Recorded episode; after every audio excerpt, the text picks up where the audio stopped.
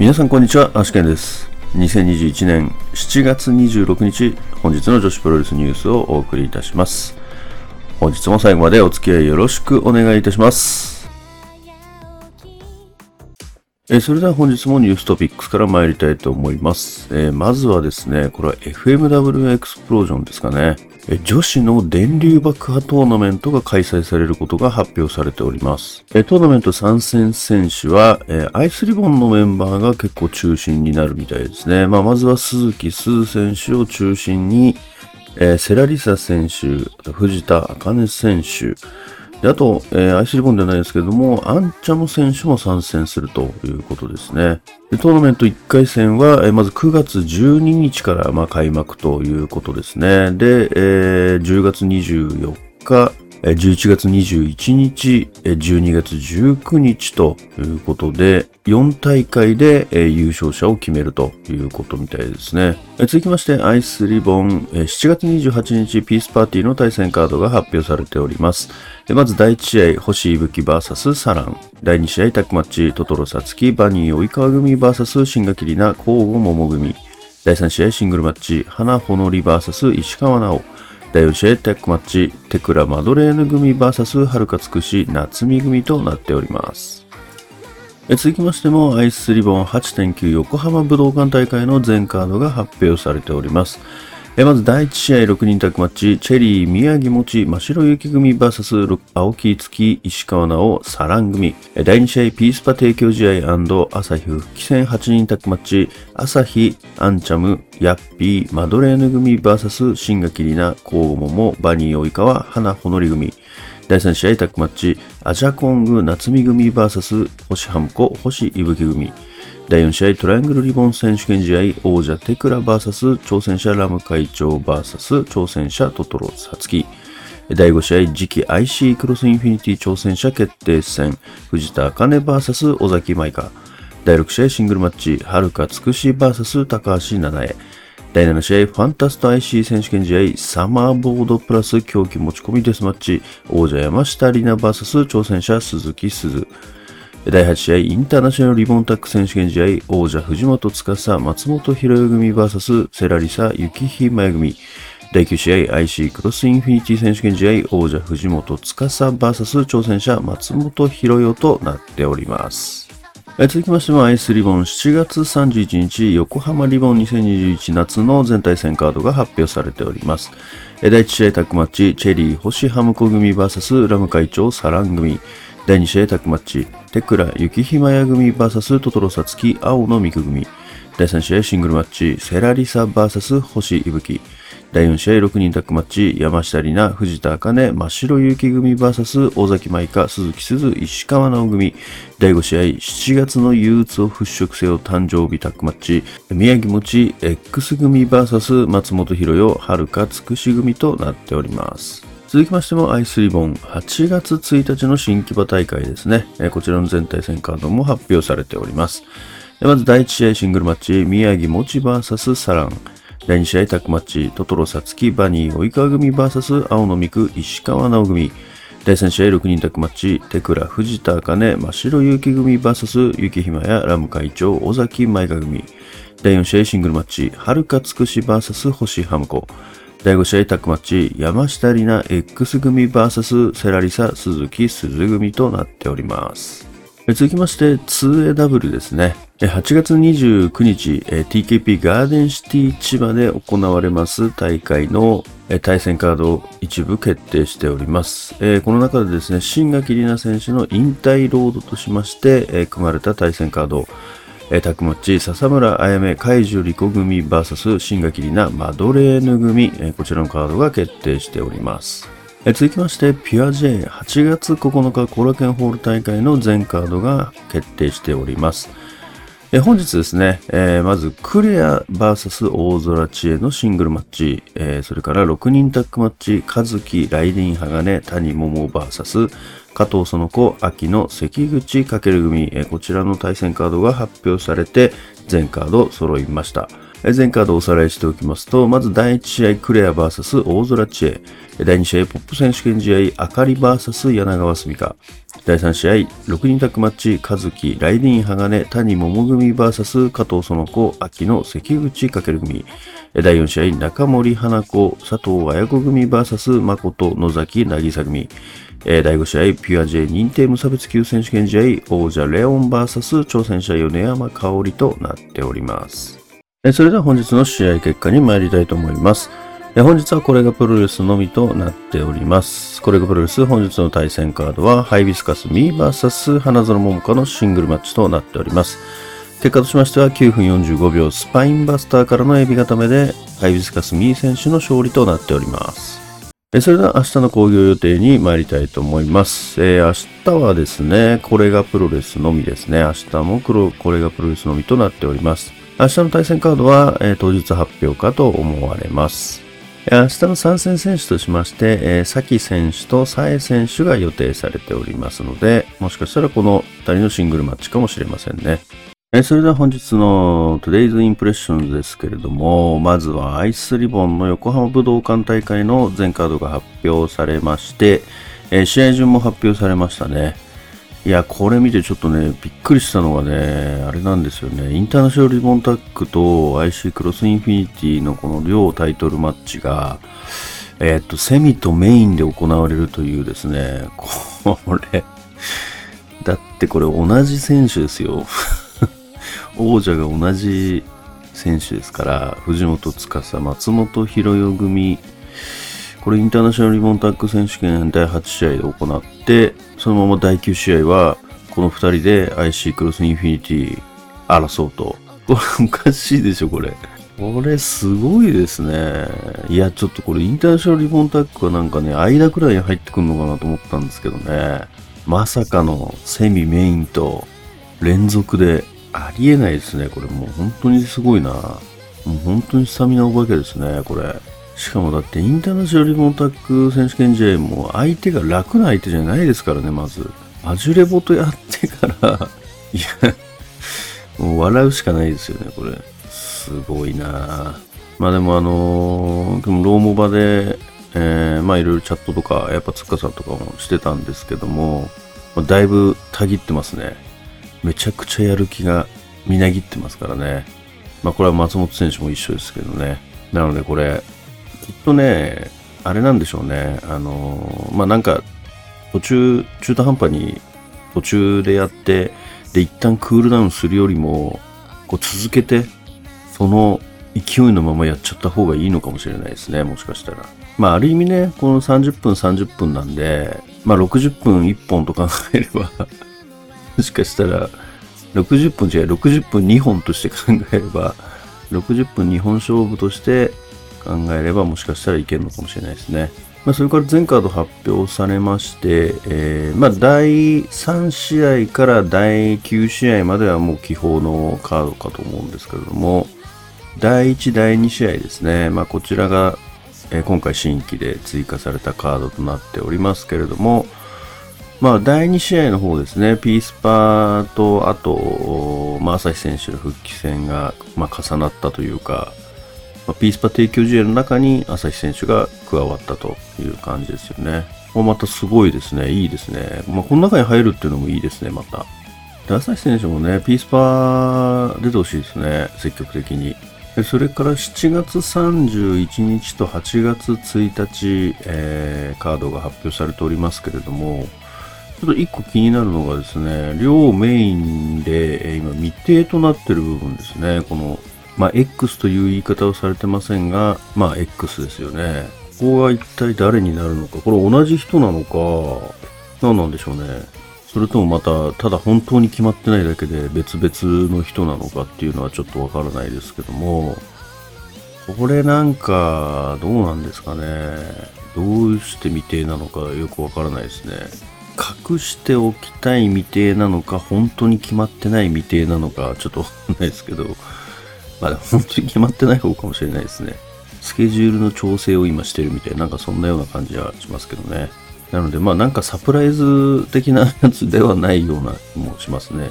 えー、それからですね、ついにこの FMW エクスプロージョンに鈴木鈴選手が電流爆破やるということが発表されましたね。これはもう本当に前々から言ってる通り、やっぱり上がってきましたね。まあこれはね、もうあのー、密談があってからね、これはもう間違いなくやられるだろうと思いましたけども、まあただね、電流爆破戦やるだけじゃなくて、この女子の電流爆破トーナメントを開催するというところがですね、またいいですね、これ。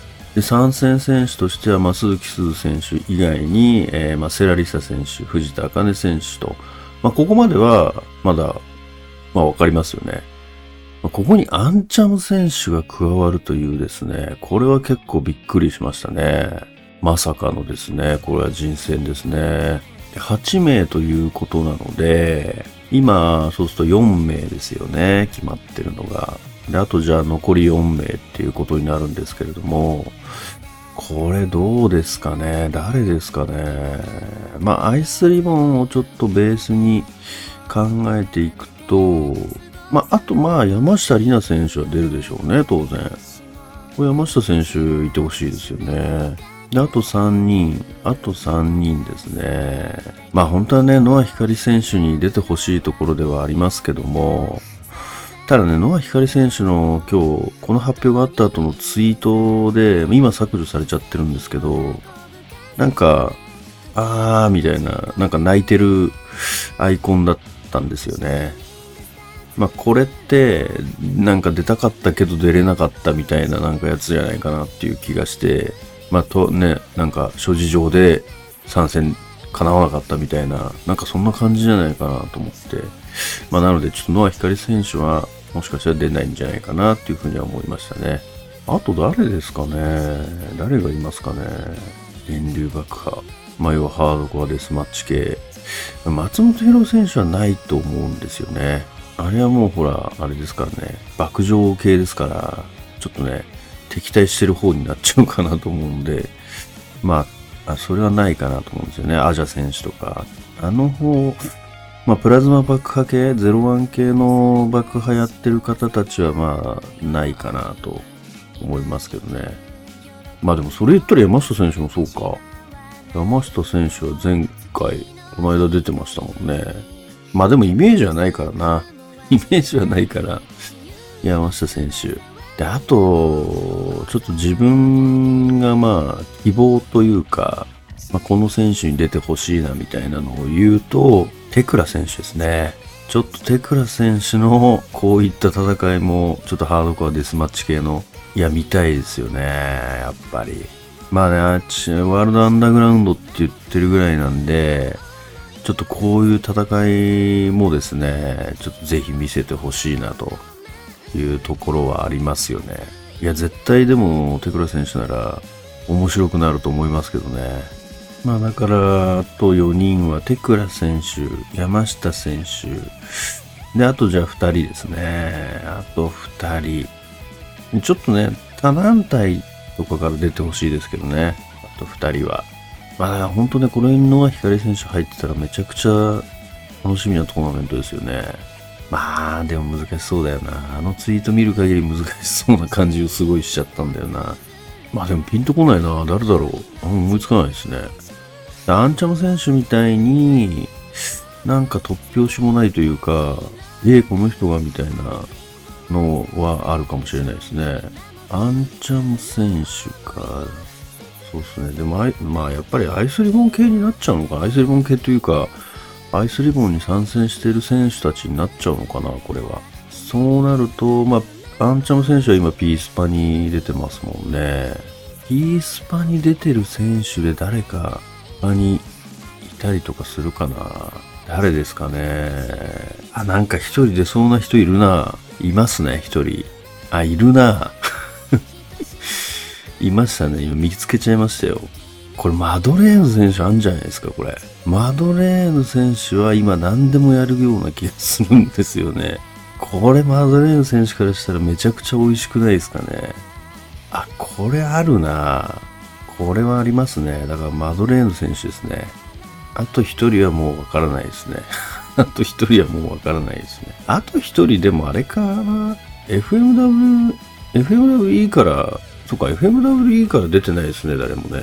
そうなると、この間出てたのは、ミス・モンゴル選手とかかな。まあ、あと、アスカ選手とかもいますよね。アスカ選手とかもいいと思うんですけどね。まあ、でも、まあ、ないかな。アスカ選手は忙しいですからね。忙しいからな。まあ、あと、アイスとも全然絡んでないですからね。まあ、そうか。FMWE 代表としたら、やっぱミス・モンゴル選手ですかね。その4人かな、じゃあ。